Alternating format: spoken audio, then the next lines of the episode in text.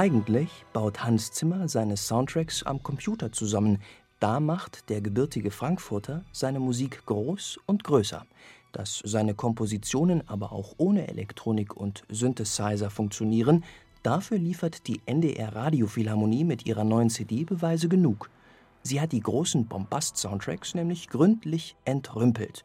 Alles, was künstlich und synthetisch klingt, aus den Partituren verbannt.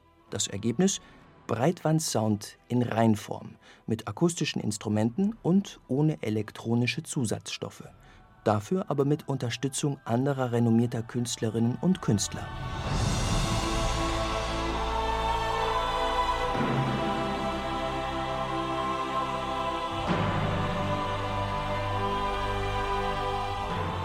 Für Hans Zimmers Soundtrack zum Dokumentarfilm The Blue Planet hat sich die NDR Radiophilharmonie mit dem Detmolder Vokalensemble Pop-Up zusammengetan.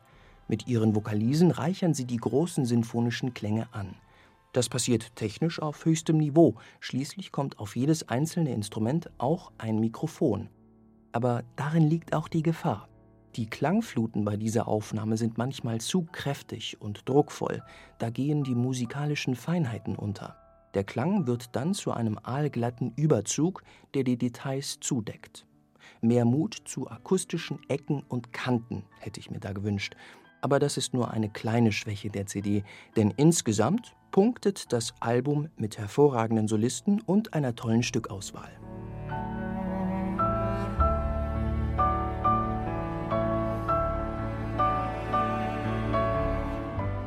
Große Oper und rauchende Colts. Zutaten für den Italo-Western Spiel mir das Lied vom Tod.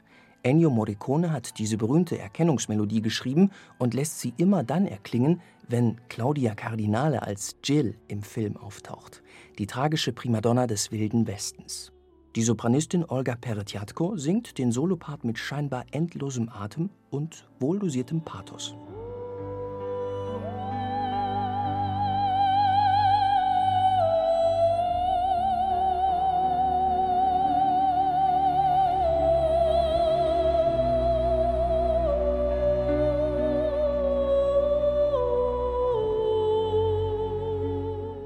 Dirigenten Michael England und Ben Palmer reichen sich den Taktstock wie einen Staffelstab. Teamwork ist angesagt.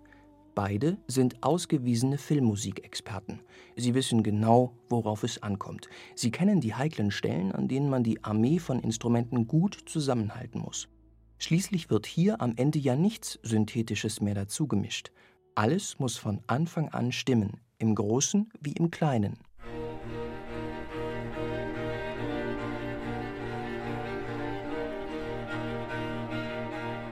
Eine kleine kammermusikalische Erholungspause von der satten Orchesterwucht, die die NDR Radiophilharmonie ansonsten auf dieser CD in großzügigen Mengen ausgießt.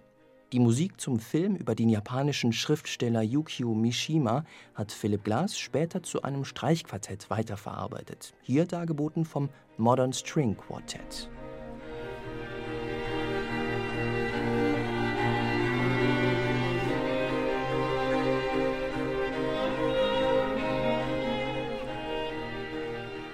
Die unterschiedlichsten akustischen Galaxien gebündelt auf einer CD und das ohne synthetische Hilfsmittel. Das stellt ein Orchester, das kein ausgewiesenes und erprobtes Hollywood-Filmorchester ist, schon mal vor gewaltige Herausforderungen. Die NDR Radiophilharmonie hat dieser Mammutaufgabe aber hörbar standgehalten. Die steuert ihre musikalische Flotte mit Orgelstar Cameron Carpenter an Bord auch noch in die entlegensten intergalaktischen Sphären handgemachter Breitwandsound. Nicht aus Hollywood, sondern aus dem großen Sendesaal Hannover.